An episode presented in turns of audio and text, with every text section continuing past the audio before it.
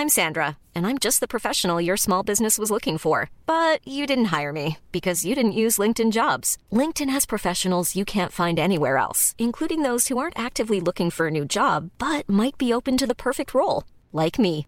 In a given month, over 70% of LinkedIn users don't visit other leading job sites. So if you're not looking on LinkedIn, you'll miss out on great candidates, like Sandra. Start hiring professionals like a professional. Post your free job on linkedin.com/people today. Ready to pop the question? The jewelers at BlueNile.com have got sparkle down to a science with beautiful lab-grown diamonds worthy of your most brilliant moments. Their lab-grown diamonds are independently graded and guaranteed identical to natural diamonds, and they're ready to ship to your door. Go to BlueNile.com and use promo code LISTEN to get $50 off your purchase of $500 or more. That's code LISTEN at BlueNile.com for $50 off. BlueNile.com, code LISTEN. Hey, it's Ryan Reynolds, and I'm here with Keith, co-star of my upcoming film, If, only in theaters May 17th. Do you want to tell people the big news? All right, I'll do it. Sign up now and you'll get unlimited for $15 a month and 6 months of Paramount Plus Essential Plan on us. MintMobile.com/switch. Upfront payment of $45 equivalent to $15 per month. Unlimited over 40 gigabytes per month. Face lower speeds. Videos at 480p. Active Mint customers by 531.24 get 6 months of Paramount Plus Essential Plan. Auto renews after 6 months. Offer ends May 31st, 2024. Separate Paramount Plus registration required. Terms and conditions apply if rated PG.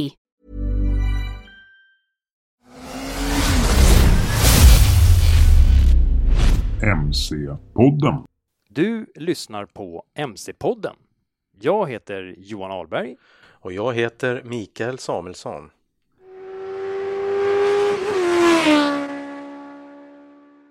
Jaha, klockan är strax över 10 och vi befinner oss i Societetsparken i Norrtälje. Och vi tänkte kolla in 49:e upplagan av Custom Bike Show. Välkommen till den 49:e upplagan av Custom Bike Show. Herzlich willkommen, servus och noa. Very much welcome. I vanlig ordning så har vi en utställning i olika klasser. Både hopper, custom, racer, klassiker och modified standard. Och sen har vi också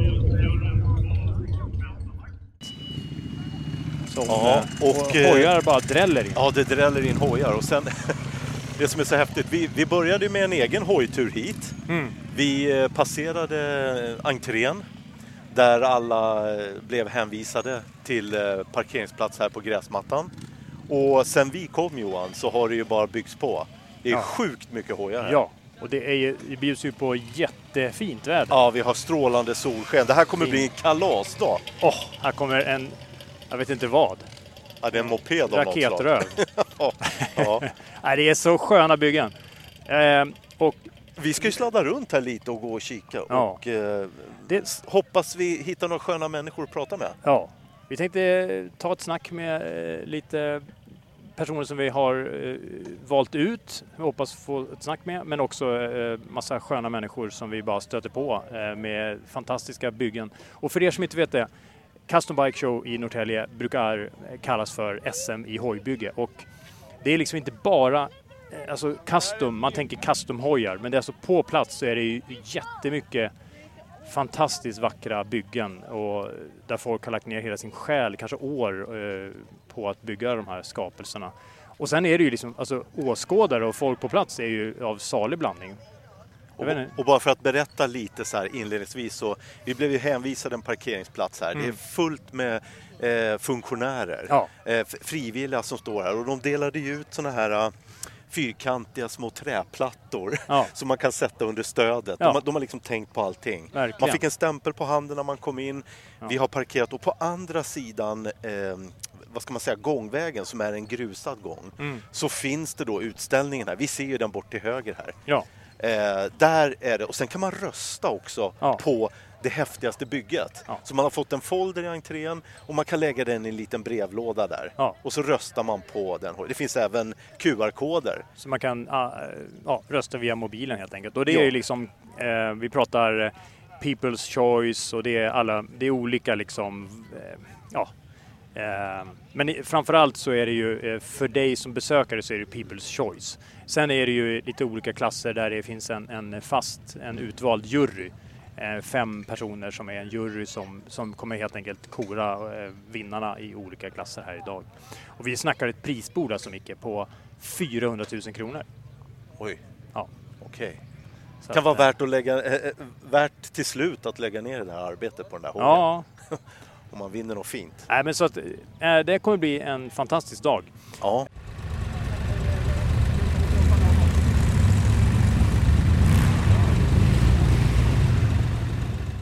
Traditionsenligt då så körs ju den här Custom Bike Show första lördagen i juni. Och när den här podden kommer ut här nu, idag. Ja, då är det midsommarafton. Ja. Vad händer då, Micke, för egen del? Midsommarafton brukar spenderas på mitt landställe. Mm. Och det är ju när jag är i skärgården och då är det sådär att det blir inte så mycket hojåka. Nej. Men desto mer... Flakan kanske hänger med. Ja. Nej, men hänger med. Den är på plats. Den är på plats. Mm. Jag har ju några mopeder. Jag har ju två chauar också. Men flakan, Johan, den glider man runt med och raggar, höll jag på att säga. Käkar glass. Oj då.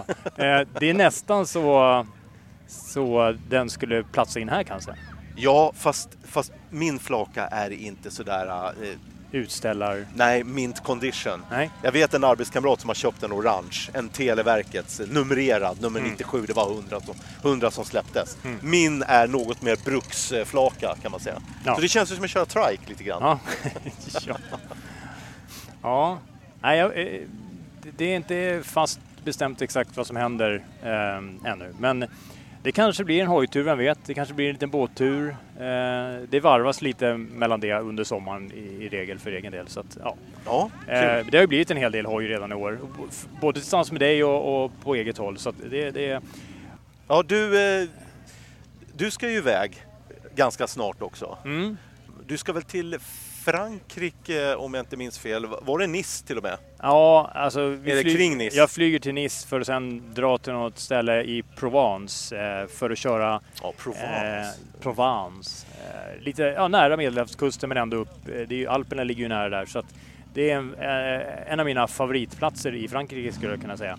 Vi har ju fått en häftig inbjudan från CFMoto då. Ja, det är nya 800NK. Som den kallas, som ska köras. Så det är... och CFMoto, för den som inte vet vad CFMoto är. Mm. Det är så här, det är väldigt mycket förknippat med, för min egen del, så är det förknippat med fyrhjulingar. Just det. Men nu har de ju ett litet modellprogram med tvåhjulingar också. Mm. Och det är en av dem du ska få köra. Det blir jättespännande. Ja. Eller hur? Absolut. Och...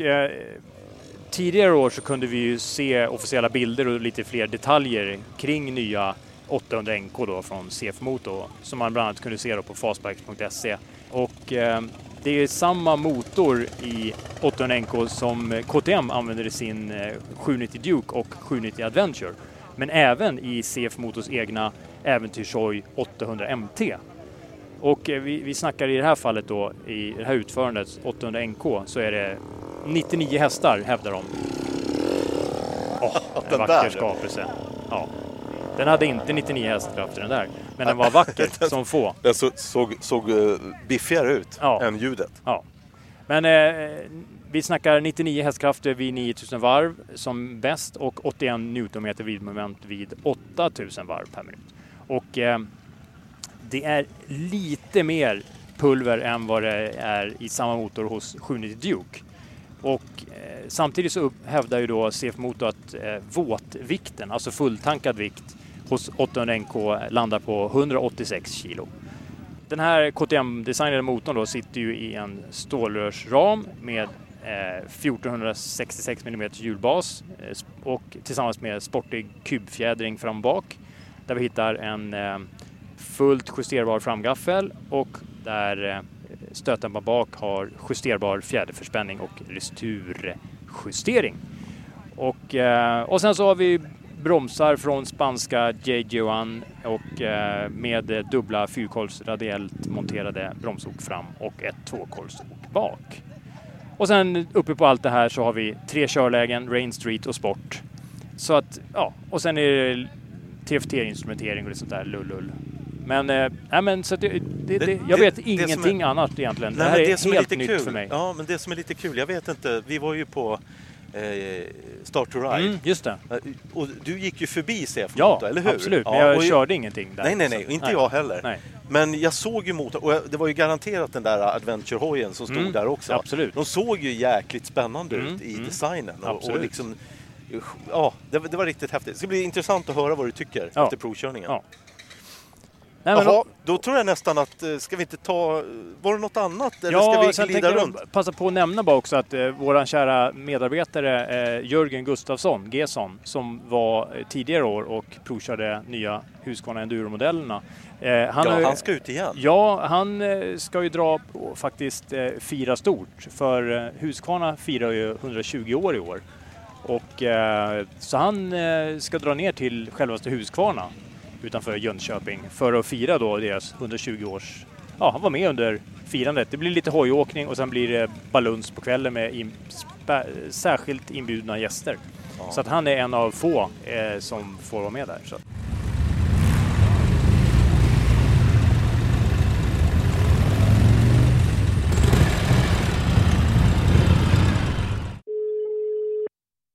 Ja, hallå Jörgen.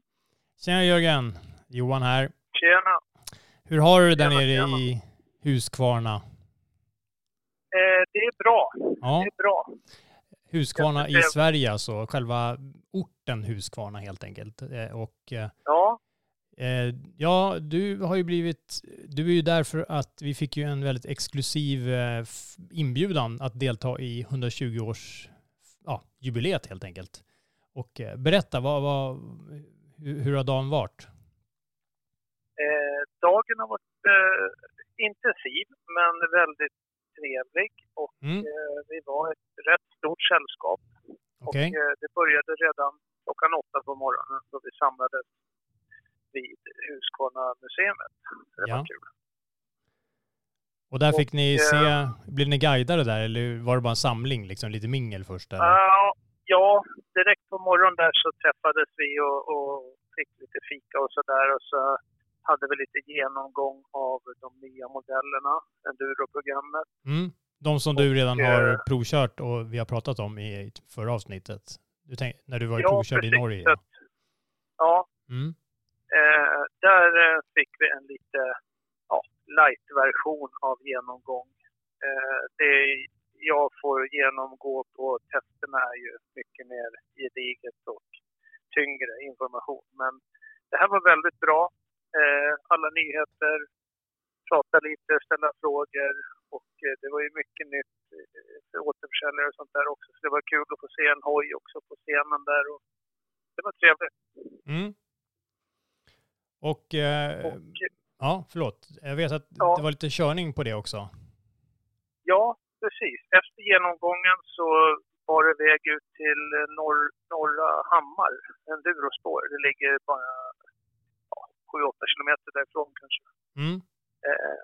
Och då fick vi testköra cyklarna där på en duroslinga.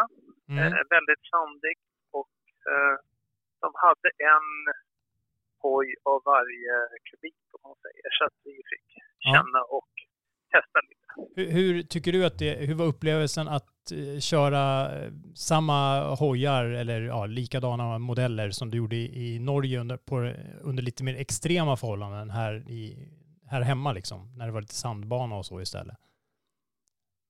Ja, det blir ju lite annorlunda för nu blir det lite omkastningar i modellprogrammet när man åker på en mer öppen bana, sandbana, det går lite tyngre. Då blir det att man kanske föredrar lite starkare motorer. Man gillar 150 och 250 fyrtakten där fick kämpa lite för det var ganska tung sand och fuktig sand. Så det blev väl att man snäppte upp ett snäpp på kraften. I och med att det gick tyngre än vad det gjorde i Norge på den mer extrema banan i bergen där. Just det. Men var det några stora grejer som du, förutom det, liksom, som du hajade till på? Någonting som du inte kanske hade uppmärksammat i Norge eller något sånt där? Någonting som förvånade dig eller överraskade dig eller något sånt? Nej, det var bara saker jag förväntade mig. Mm. Yep. Normalt liksom att hojarna är så pass fina överlag så att de passar bra lite överallt. Det är egentligen bara vad man åker till för kubik så får man ju ta hänsyn till att det kan vara tungkört med en mindre hoj eller och böket likväl med en stor hoj där det blir knixigt som i Norge och sådär. Mm. Så det är det som är grejen, men absolut man var lika nöjd med hojarna igen. Imponerad av lättkörda, snälla, hanterbara. Mm. Det är kul. Så det var en härlig, ett härligt sätt att fira på kan man säga. Men utöver det då, vad hände sen då? Efter vi hade kört, vi fick prova där så alla var trötta och nöjda. Och där blev det sen en buss tillbaks till museet där vi gick in i smedjan som det heter. Det är en gammal smedja där de tillverkade mycket saker, gjuteri och sådär. Där hade de dukat upp för en härlig lunch. Mm. Och direkt efter det så var det ju en genomgång från en representant från Husqvarna-fabriken då, i Österrike. Ja. Deras huvudmanager. Och han gick igenom lite grann om historien och framåt och släppte väl faktiskt lite nyheter också så där i slutet att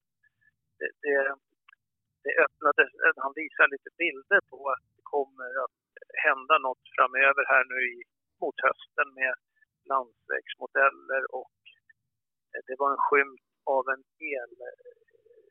offroad-hoj. Mm. Så att de börjar väl snegla på elsidan så att det ligger nog i faggorna på många märken nu att det är dags att fixa det liksom. Mm. Ta ett par steg. Men berätta, var det någonting som var liksom embargo hemligt sådär, eller fick ni du dela med dig av det du såg och hörde? Ja, alltså ja. Mm. Det var inget konstigt sådär. Det var bara en hint om att nu är det på gång nya stora saker så att jag förmodar att de ville smygreleasa någonting att det är på gång då. Så ett utökat landsvägsutbud kan vi kalla det lite så. Ja. Precis. Ja, och inklusive elmaskiner. Där är ibland en el också. Mm. Så att jag vet inte om det blir elkross, enduro /offroad eller något. Just det. Det får vi se. Ja. Och var det fest och fyrverkerier och tårta och vad vet jag? Kanske mjukglass på det också? Ja. Det var ju väldigt sådär. De är ju duktiga Husqvarna på att fixa allt sånt där. Mm. Absolut, de är jätteduktiga på att göra det. Ja, det var allt möjligt. Det var små detaljer som är Husqvarna och så att man fick ju mycket känsla just det här 120 år. Det var mycket historik. Mm. Man blir ju rätt tagen när man är där liksom. Ja. Husqvarna har ju varit med så länge och det är jättehäftigt. De är kreativa liksom. Jag tänker, jag råkar ju veta att du själv har en liten samling av Husqvarna-maskiner och jag tänker, hur känns det för dig när du kommer in i Husqvarna-museet där och ser alla rariteter, alla fina hojar som står där? Det blir ju lite extra sådär för att man är uppvuxen med Husqvarna och gillar det liksom. Den barndomsben man kommer ihåg de här killarna som körde och så att, nej, absolut. Jag gillar det jätteskarpt att få vara där och känna de här gamla åren som de berättar om. Det var jättebra guide när vi fick guidad tur där på museet. Ja. Och så att det var ju också jättehäftigt för att vi hade faktiskt Hasse Hansson var med. Ja. Sven-Erik Jönsson och Thomas Gustafsson. Att det var ju lite kul som det här som har varit endurolegender. Ja, verkligen. Ja. Mm. Att, det var kul. Vi fick faktiskt till och med Gösta att klättra upp på sin hoj där och vi smällde av några bilder så att det var kul. Ja. Annars då, var det någon höjdpunkt sådär, någonting särskilt som du liksom tar med dig därifrån som var extra sådär? Ja, ja, alltså de avslutade där med att släppa på det här kända vattenfallet som har drivit hela fabriken. Vilket de bara gör en gång om året. Så att det är ju ett gigantiskt vattenfall som är 116 meter högt. Och, ja, drev allt förr i tiden där. Så att det släppte de på, så vi fick stå där och se det där maffia komma ner. Liksom. Och det är häftigt. Okej. Ja, det låter ju onekligen spännande. Och få vara med om en sån lite unik sak. Så att... det var väldigt maffigt, och i och med att det inte görs så ofta heller, så då blir man än mer speciell att få vara med om det här. Och uppleva det här gamla, de ringde klockorna som de gjorde då på morgnarna innan fabriken skulle starta. 5 minuter innan 7 så ringde de 2 korta syrenljud. Så visste man att det var 5 minuter kvar tills man skulle stå vid sina maskiner. Så att, det var häftigt. Okej. Mycket historia. Ja. Roligt. Ja, men då så. Men då snurrar vi vidare in i framtiden helt enkelt här. Och så får vi se vad Husqvarna har i görningen här alldeles. Men ja, vet, precis. Under hösten här, det är lite spännande framöver här. Så jag tror det kommer hända mycket. Ja. Ja, men Jörgen, tack så mycket, och riktigt, vad säger man, härlig midsommar får jag väl önska dig. Det får jag önska er också allihopa. Ja, för det är ju det idag när det här sänds. Så att, ja. Kanon. Det blir bra. Toppen, tack så mycket. Ha det bra. Tack. Hej.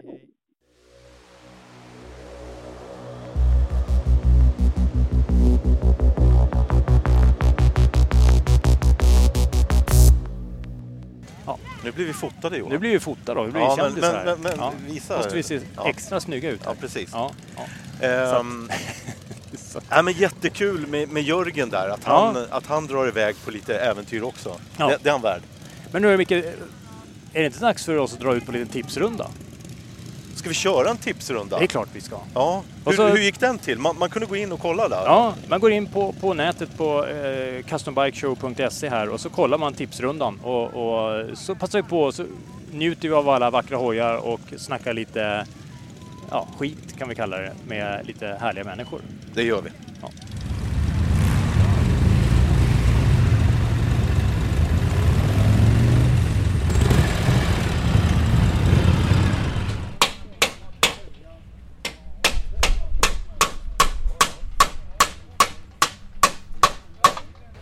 Det som är lite kul är att se att det finns ju en hel del hantverkare på plats också, precis nere vid vattnet här. Vi har det här bankandet här när han står och... Jag vet inte om man får säga bankande, det kanske är helt något fint. Nej, det är ju en konstnärsform. Om vi går närmare så kanske vi till och med hör hur han håller på här. Jag vet inte vad det kallar det han gör här nu, men han har ju bankat och slagit på den här plåten nu som blir en skärm helt enkelt. Jag misstänker att det kan vara en bakskärm med tanke på bredden, men jag kan ha fel, det har hänt förr.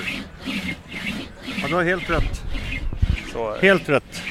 Vad är det du gör nu precis i det här fallet? Vi formar den här då. Ja, och vad kallar du för? Plåt-Sören? Ja. Vad heter du? Jag heter Sören Jonsson. Ja, jag misstänkte att det fanns Sören med där. Ja. Och du kommer ifrån? Björklinge. 2 mil norr om Uppsala. Ja, och du brukar hålla på med det här. Du får uppdrag från byggare och sånt att göra specialskärmar och andra plåtdetaljer. Ja, dels det, och så har vi kurser i plåtformning. Okej. Vad får man reda på mer om det här? Det finns på en hemsida. Ja, och adressen dit är? Plåt-Sören. www.plåtsören.se. Ja. Eller Sörens plåtskola, då kommer man dit. Spännande. Då får man lära sig lite mer om den här ädla konsten. Alltså. Jag ser ju det är redan nu, jag vet inte hur det såg ut från början, men det är ju en planplåt från början. Ja, det är så. Ja, häftigt. Nu är det alltså en välvd, det ser ut som någonting som ser ut som en bakskärm till en hoj helt enkelt. Ja. Med ett ganska brett bakdäck. Vi gör ju även bilsidor, Ford 33-34. Torpedsida, motorhussida, dörr och bak. Rear quarter panel då, som det vackert heter. Sen kommer några ibland och gör kopparväskor och mässing. Och rostfritt har gjort till prisutdelningar. Och så ställer man en blomma i samma material i dem där. Det finns också bilder på hemsidan att titta. Och så har vi kurser på hösten och våren. Ja. Och när det gäller motorcyklar just, vad är absolut vanligaste uppdraget för din del? Ja, det är skärmar respektive tankar. Just nu håller jag på med en tank till en Harley 1931, en race Harley, där vipperna går upp i tanksidan. Mm. Grymt. Ja. Ja, det var bra. Låter spännande. Ja, tack så mycket. Ja, det är jag som tackar. Ja. Ja.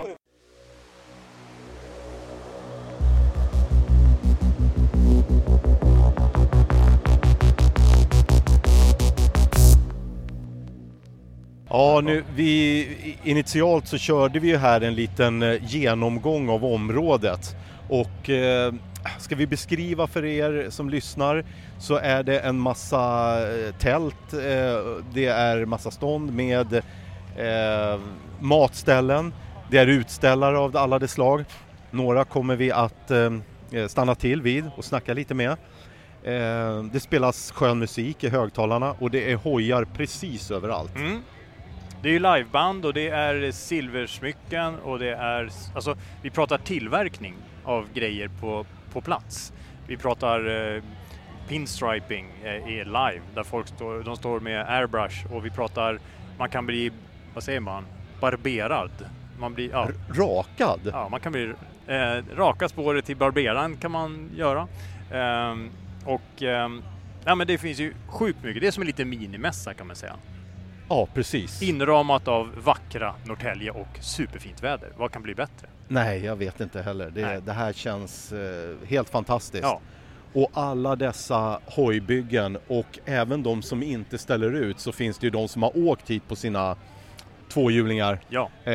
De står ju parkerade här också. Så det är ju en salig blandning av olika motorcykeltyper. Absolut. Det är ganska charmigt att se den här blandningen av stelbenare, shoppers, långgafflar, moderna hojar av alla slag.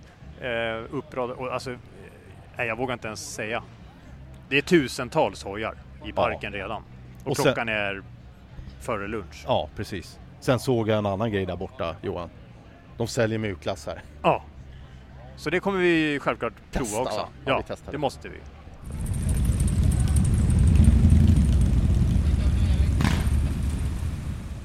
Då så, då har vi kommit till Lasse Glad och company här med sin fantastiska Kava.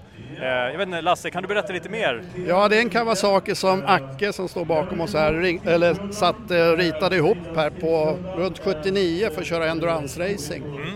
Så att den åker vi bandagar, eller på så här, men inte bandagar racing med. Så den är europeisk och nordisk mästare förra året. Ja, jag såg. Och Mossberg är piloten på den då. Och jag är mekaniker och försöker hålla liv i den här då. Ja. Men jag ser också att du håller själv på och kör mycket. Du meckar inte bara. Nej, jag kör mycket själv. Men jag kör mest på isen på vintrarna, för det tycker jag är roligt. Det är ett bra sätt att köra skiten i en motorcykel. Det är när på isen. När du inte kör naken på bulten. Ja, precis. Det har hänt någon gång. Ja, för det finns en bild här för er som inte är här. När man ser dig braka fram på den här ISR-hojen. Ja, det är inte på den som står här. Det där är en liten 500-stånka som också Acke byggde till sig själv. Vi pratar Ackurising här för er som jag har gjort i ordning då. Ja. Och kör på ibland. Men berätta storyn kring den här bilden. För att om vi ska beskriva för de som lyssnar, så sitter du alltså fullt naken. Du har inte ens skor och inga handskar. Men sen har du då lite Svenska fotbollsförbundets typ vikingahjälm och en halsduk. That's it. Det var ju svenska flaggans dag. De måste ha något svenskt på sig. Ja, precis. Och vad är storyn kring bilden? Nej, men det var så att jag visste att det låg några fotografer i diket på Slingerbulten, så jag tänkte, vad fan, nu kan vi jävlas lite. Så att jag bor ju 100 meter därifrån, så jag klädde av mig lite lätt då. Ja, lite lätt. Kicka igång den där, åker och så tutar lite när jag kommer till fotokurvan som det kallas. Och då står Hasse Björk där, en fotograf, och håller på med sitt objektiv. Och han hör att jag tutar, jag har inte tid. Och så, men bara, vad helvete... Han inte få dit det objektivet, så jag bara brakade förbi, så ställde jag mig i skogen en bit bort och så tog han mig på tillbaka vägen där med kameran. Observera. Det är årets bild. Ja, det är ett tag sedan nu. Den låg på Sporttorg och alla möjliga ställen där, så att då. Ja, nej, en bra Facebook bild. Försökte ta bort det, men jag visar ju ingenting. Man ser ju inga nipplar och inga andra grejer. Precis. Så det funkar. Ja, men okej. Men om vi går tillbaka till Kawasaki här, som vi har bredvid oss, det häftiga bygget. Då snackar vi... Siktet är ju inställt på seger i år igen i Europa. Ja, jag funderar på det. Det gick ju bra i Danmark kring Djursland. Pokalen står där för 2 veckor sedan.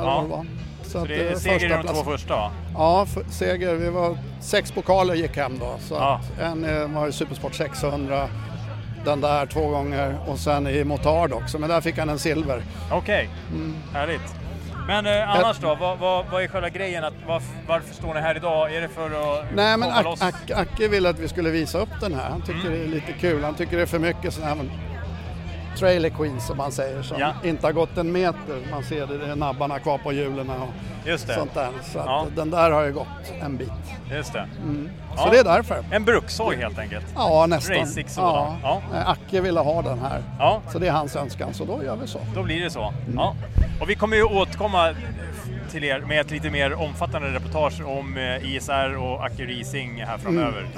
Så att, och det känns ju onekligen så att vi vill ta er mer på pulsen när vi har sett den här nakenbilden och sett den här coola hojen. Så att, jag hoppas att vi får tillfälle att återkomma. Det får du gärna göra. Så ska jag se till så att vi har Mossberg med här, för han är en jäkel på att snacka i den där. Kul. Ja, tack så jättemycket, Lasse. Tack. Ha en fortsatt trevlig dag. Detsamma.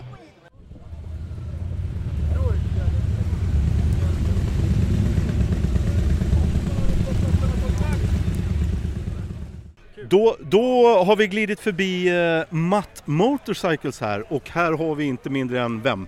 Christian Ölvestad heter jag. Vad är Mutt Motorcycles för någonting? Mutt Motorcycles startades för 6-7 år sedan av 2 stycken hojbyggare från Birmingham. Och de tyckte att det fanns alldeles för lite av coola motorcyklar i låg CC, eller man säger, alltså 125 och 250 kubik då, på marknaden. Så de startade ett eget märke och kallar det för Mutt Motorcycles. Berätta, det är ju ändå liksom, jag tycker det ser ut som ganska rejäla doningar. Alltså det är inga, de är inte pyttesmå, för alltså det är inte 125 små hojar. Nej, men de är normalstora. Det är en vanlig storlek på motorcykeln. Precis. Och det känns när man sätter sig på dem. De är bekväma att sitta på för en fullvuxen människa också. Men det är liten kubik då, och det är ju väldigt populärt nere i södra Europa framförallt då. Där har man inte speciellt mycket kubik. Det är mer i Norden som man ska ha 600, 700, 800 uppåt då. Så det här är superpopulärt i Asien och i södra Europa. Och vi pratar fyrtaktsstånka. Ja, enstånka fyrtakt. Och det är liksom lite, jag tänker på, man ser på däcken här nu, så den ena är ju lite scrambler med grova däck, och den andra har lite mera slätare. Gamla radialdäcken. Ja, precis. Du ser säkert sådana där däck på några byggen här borta också. De är rätt populära de där. Ja. Det är så det såg ut förr. Men hur skulle du beskriva hojan annars då? Det är lite så här... Scrambler är ju inte fel. Nej. Annars... Det finns 10 olika modeller från det här märket då. Och alla ser lite olika ut. Och det är lite brat-style, och det är café-racer, och det är scrambler, och det är alla de här klassiska varianterna då. Så man väljer liksom vilken stil man gillar, och så väljer man vilken motorstyrka man vill ha, och så köper man dem här. Vad snackar vi prissegment sådär? Men någonstans mellan, de här hojarna som står här, de kostar 52 och 62 000. Och 250 är lite dyrare idag än 125an. Ja. Men det är den ligger där runt omkring 50-60 000. Ja. För den som är intresserad, var någonstans kan man läsa mer om hojarna eller se bilder på dem? Ja, men det är lättast att söka på Mutt Motorcycles eller MUTT Motorcycles bara på nätet. Våran hemsida heter muttnordics.se. Men sök på Mutt Motorcycles bara, så dyker det upp. Ja, kul. Lycka till. Ja. Tack så mycket.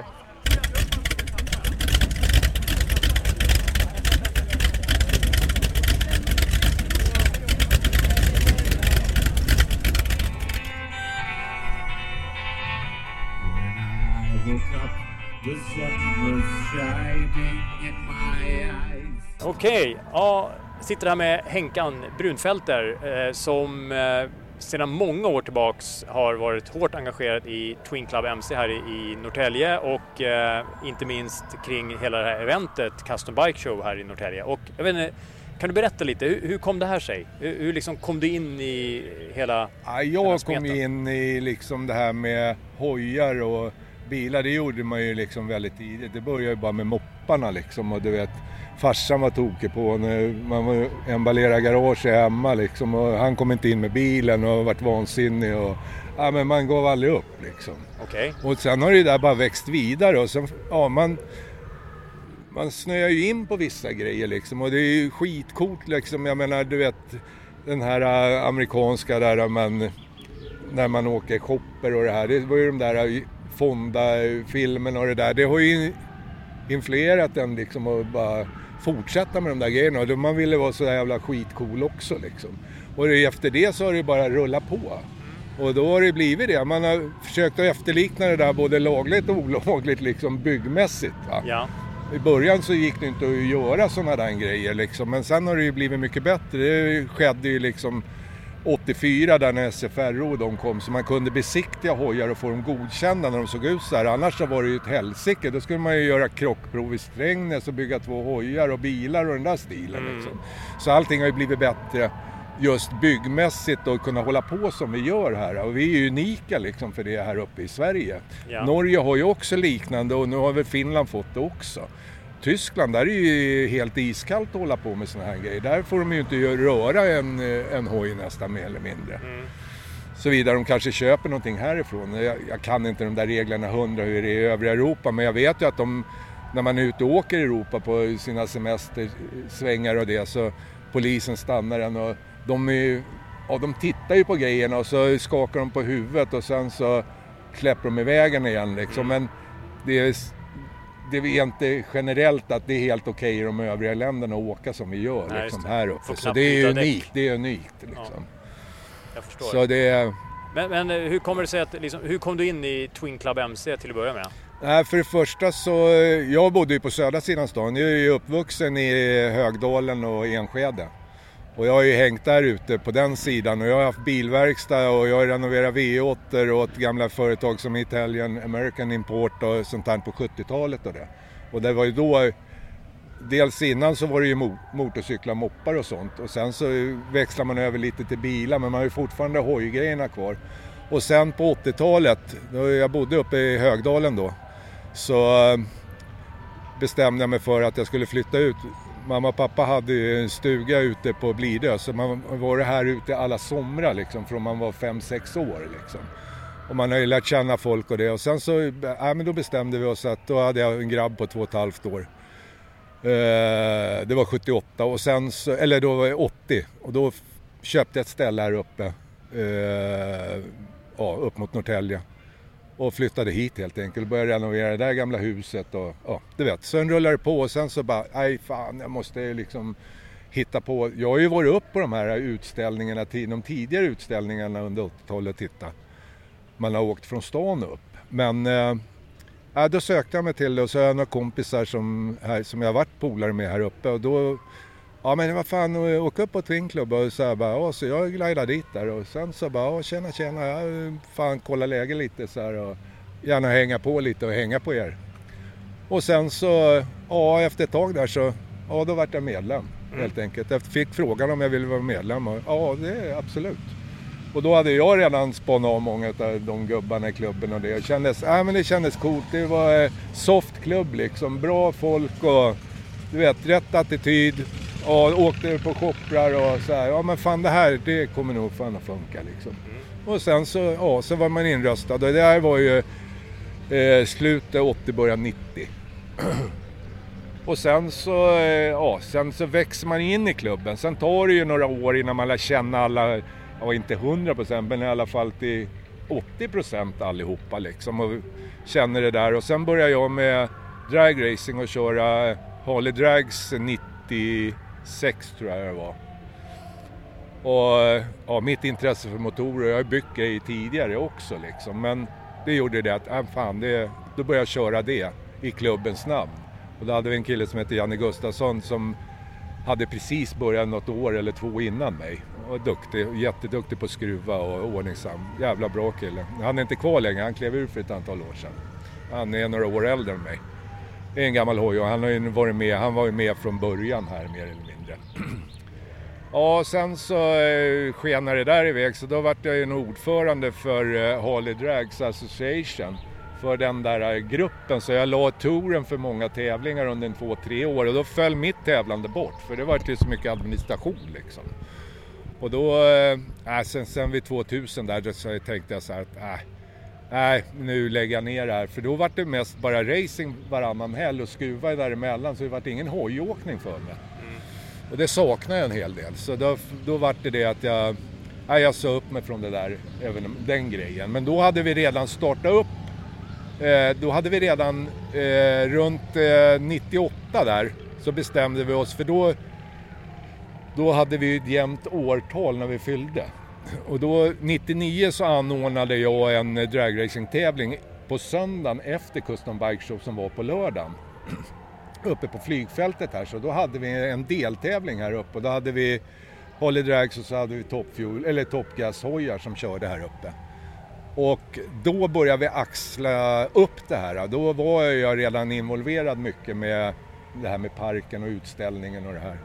Och då accelererade vi upp det lite, så vi gjorde det väl, innan så var det ju lite mer klubbläge på alltihopa, men då axade vi upp det genom att vi lite mer kommersiellt liksom, alla de här som säljer grejer och det här, och vi började ta betalt lite mer, och vi liksom, så att kostnaden för oss ökade också, så vi var ju tvungna att reagera på något sätt. Och sen 2005 knöt jag avtal med AMD, som är en branschtidning över worldwide, där vi ingick då i den här worldwide-touren, alltså där official för custom bike building.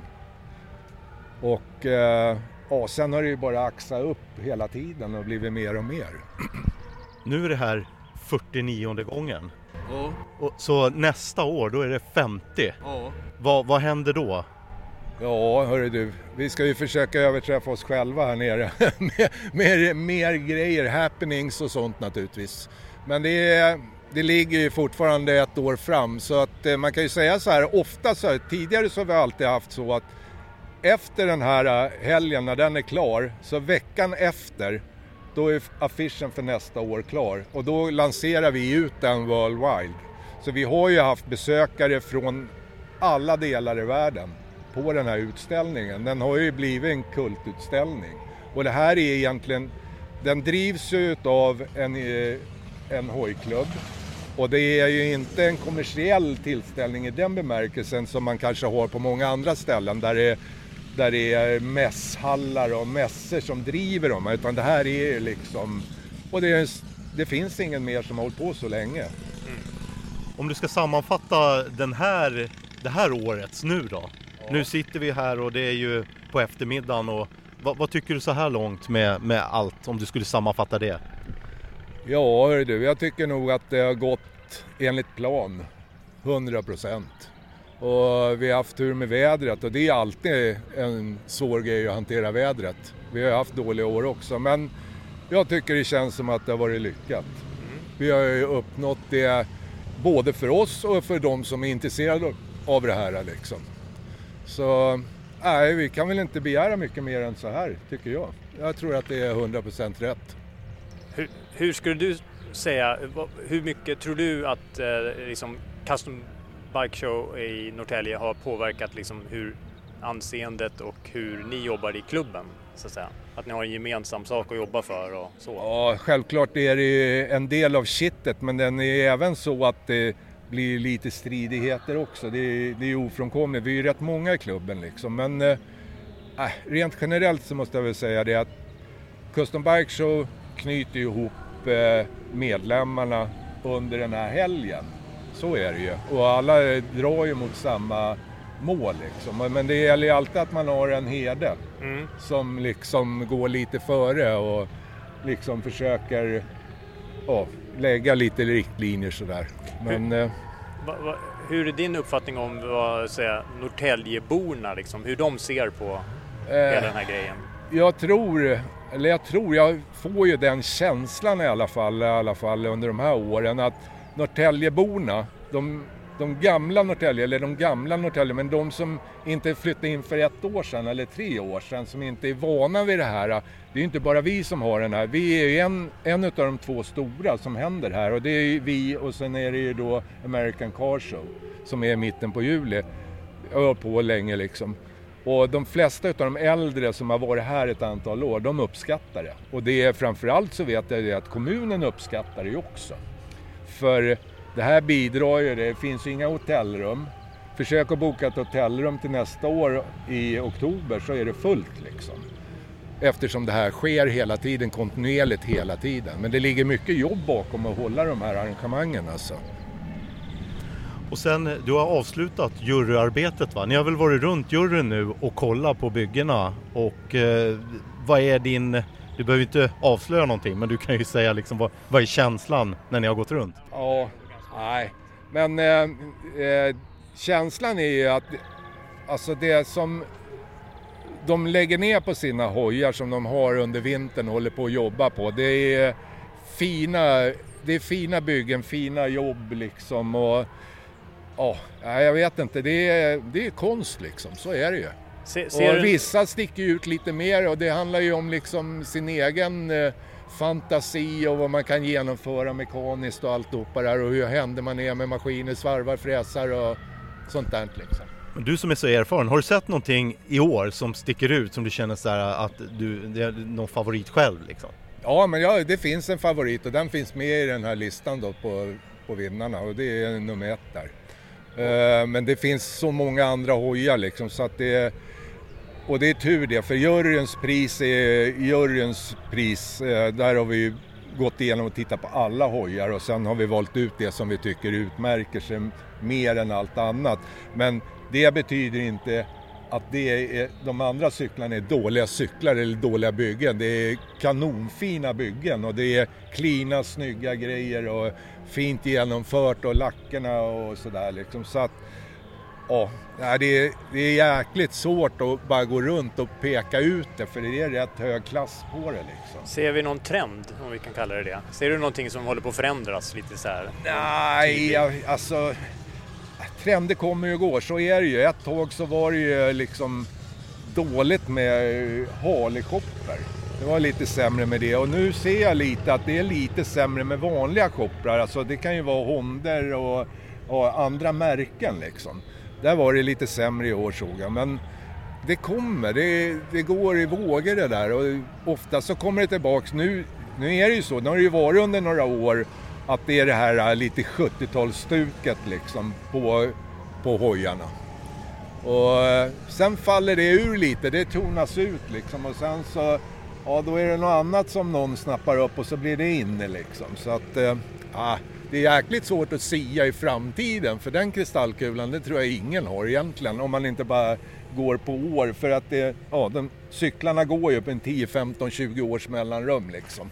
Vad som är poppis liksom. Men jag tänker, i och med att du driver det här Start and Speed också, och själv håller på i det här som en hojbyggare själv, så måste ju du också veta mer än kanske många som bara tittar på dem och aldrig har gjort det här själv, förstår du? Alltså, som inte har gjort hantverket, så kan vi bara se, den där är vacker, fast vi kanske inte, man kan inte riktigt förstå hur mycket arbete det är bakom. Nej, hur tänker du kring, ser du sådana saker? Att liksom, jag ser ju om hon har lagt ner mycket arbete på en byggd hoj liksom, det gör man ju. Och sen så ungdomarna kommer nu, och de kör ju mycket sådana här klubbstyle-grejer med lite fairings fram på kåpor, och det är lite högre styren, mer knuff i snurrorna, de vill gärna trimma lite mer, köra lite hårdare.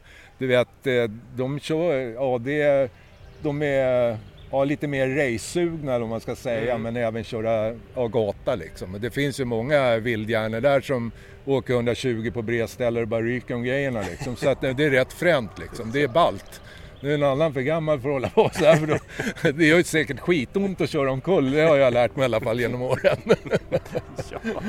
Ja, men vad kul, men det ser ju inte ut, det ser ju allt annat ut än att Custom Bike Show ser ju inte ut att köra omkull, utan det ser ju ut att gå åt helt rätt håll, måste man säga. Ja, det gör det. Så att, och vi hoppas ju liksom att vi ska kunna orka hålla på där, och det gäller ju att vi ska försöka få in lite yngre folk också. Och det är inte helt lätt. Alltså vi fick en period med folk, eller ungarna liksom, de sitter mer med paddan och lajar spel och skjuter varandra och snackar med varandra tvärs, en i Australien och en i Sverige liksom. En annan växte upp och under en lång tid efter det också naturligtvis, då var det ju så här, fan, då hägrade ju när man fick börja köra moppe och man får vingla och for med dem grejerna, men det var försvunnit här under 90-talet kan man väl säga, och i slutet 90-talet, 2000-talet, så det där unga, de, men nu börjar det ju komma lite när det kom där med EU-mopparna och det här liksom. Så hur tar ni hand om dem då? Ifall det kommer unga människor som kommer till en klubb, välkomnar ni dem och verkligen, har ni en sån fadderkultur? Ja, liksom? Ja, absolut, det har vi ju. Men sen är det ju det liksom att man kan ju inte bara komma med och bli med, utan man måste ju visa också att det finns ett genuint intresse och att man verkligen är det här. Det är inte bara en nyhetsgrej eller... Det ska ju inte bara vara till exempel för patchen på ryggen alltså, eller så, utan man måste ju visa att man är intresserad av, och det är ju grundkonceptet, det är ju att åka hoj liksom. Och att man tycker det är kul att åka tvåhjuligt liksom. Ja. Och inte hålla på med paddan då? Ja, precis, typ. Köra hoj på paddan. Ja, men det kan man göra om man är intresserad av att åka hoj. Då kan man ju kadda fram en ny hoj själv. Och, jag menar, det ena förtar ju kanske inte det andra, men... Rent generellt så har det ju varit mycket, ungdomarna har ju sett mycket med datorer och grejer istället för att ligga i garaget som en annan gjorde och olja upp till armhålorna liksom. Ja, ja men kul. Vi hoppas att det kommer lite med. Hur många medlemmar ungefär är ni i klubben nu?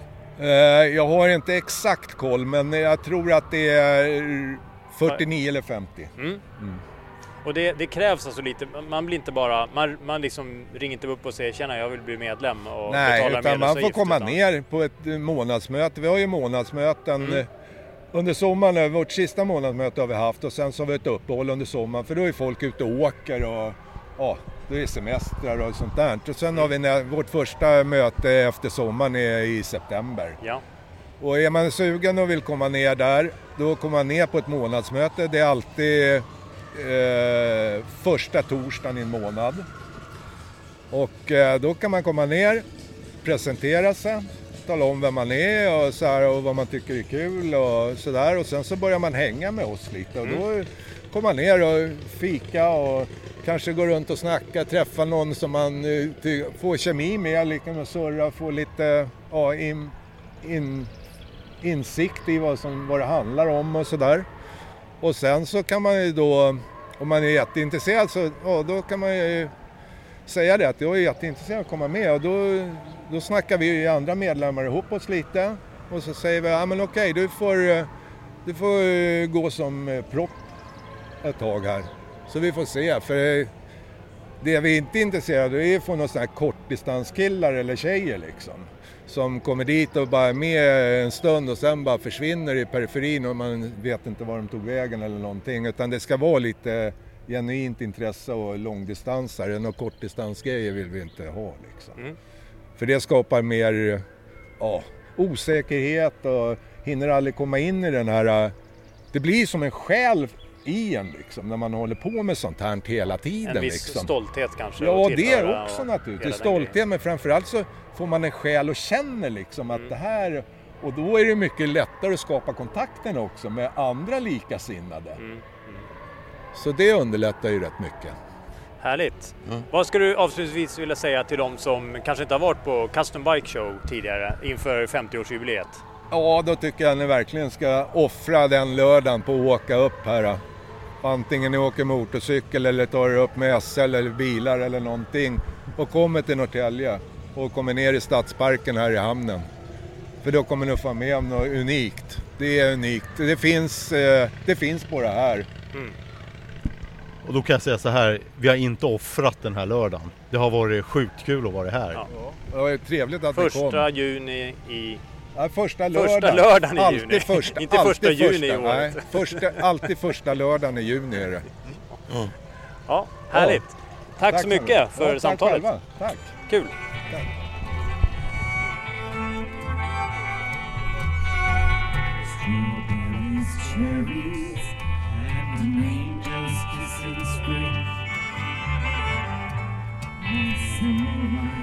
He's really made from all these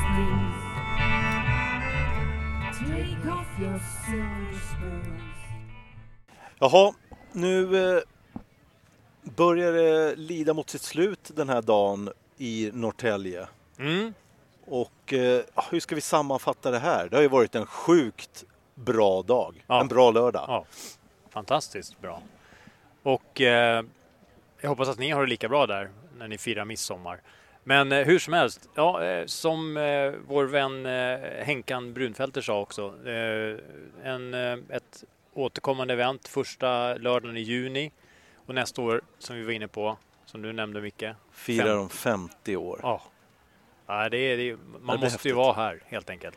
Ja. Och för er som sagt inte har varit här, det är verkligen en, ja, det är, jag ska inte säga mässa, men det är liksom, det är en happening, det är verkligen hoj.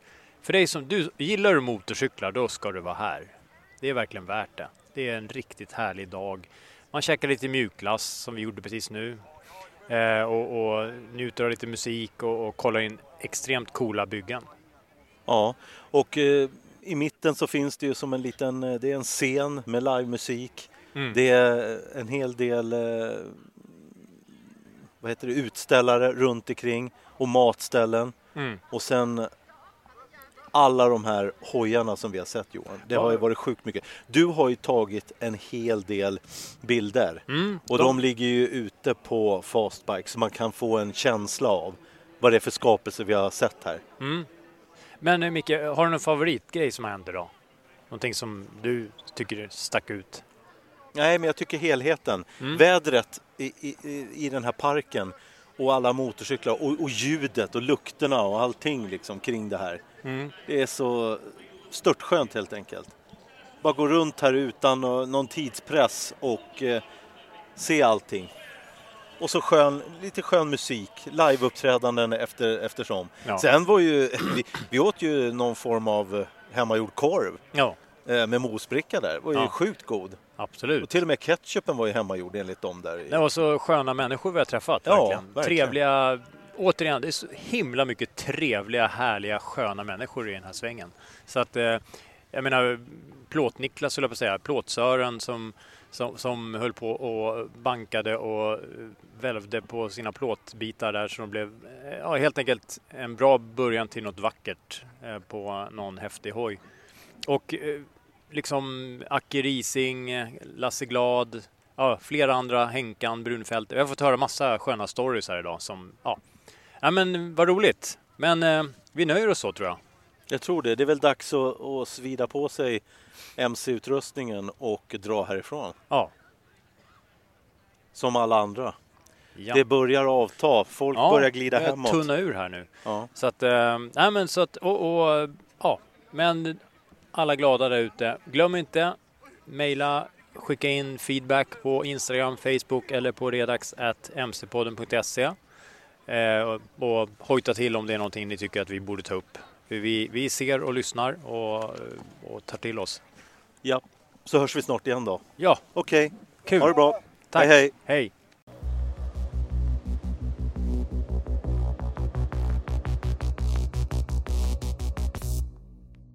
Du har lyssnat på MC-podden.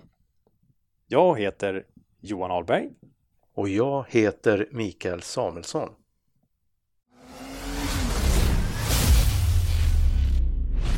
MC-podden.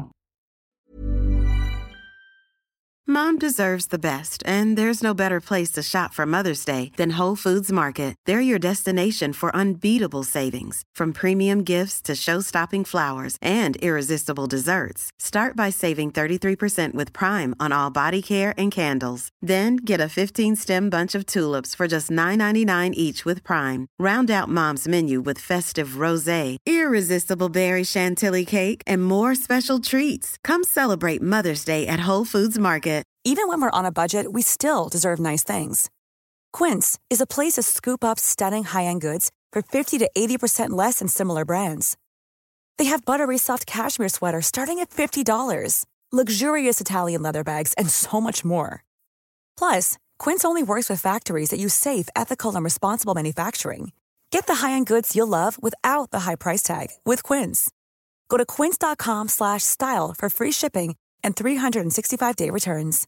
Imagine the softest sheets you've ever felt. Now imagine them getting even softer over time. That's what you'll feel with Boll & Branch's organic cotton sheets. In a recent customer survey, 96% replied that Boll & Branch sheets get softer with every wash. Start getting your best night's sleep in these sheets that get softer and softer for years to come. Try their sheets with a 30-night guarantee. Plus, get 15% off your first order at bollandbranch.com. Code BUTTERY. Exclusions apply. See site for details.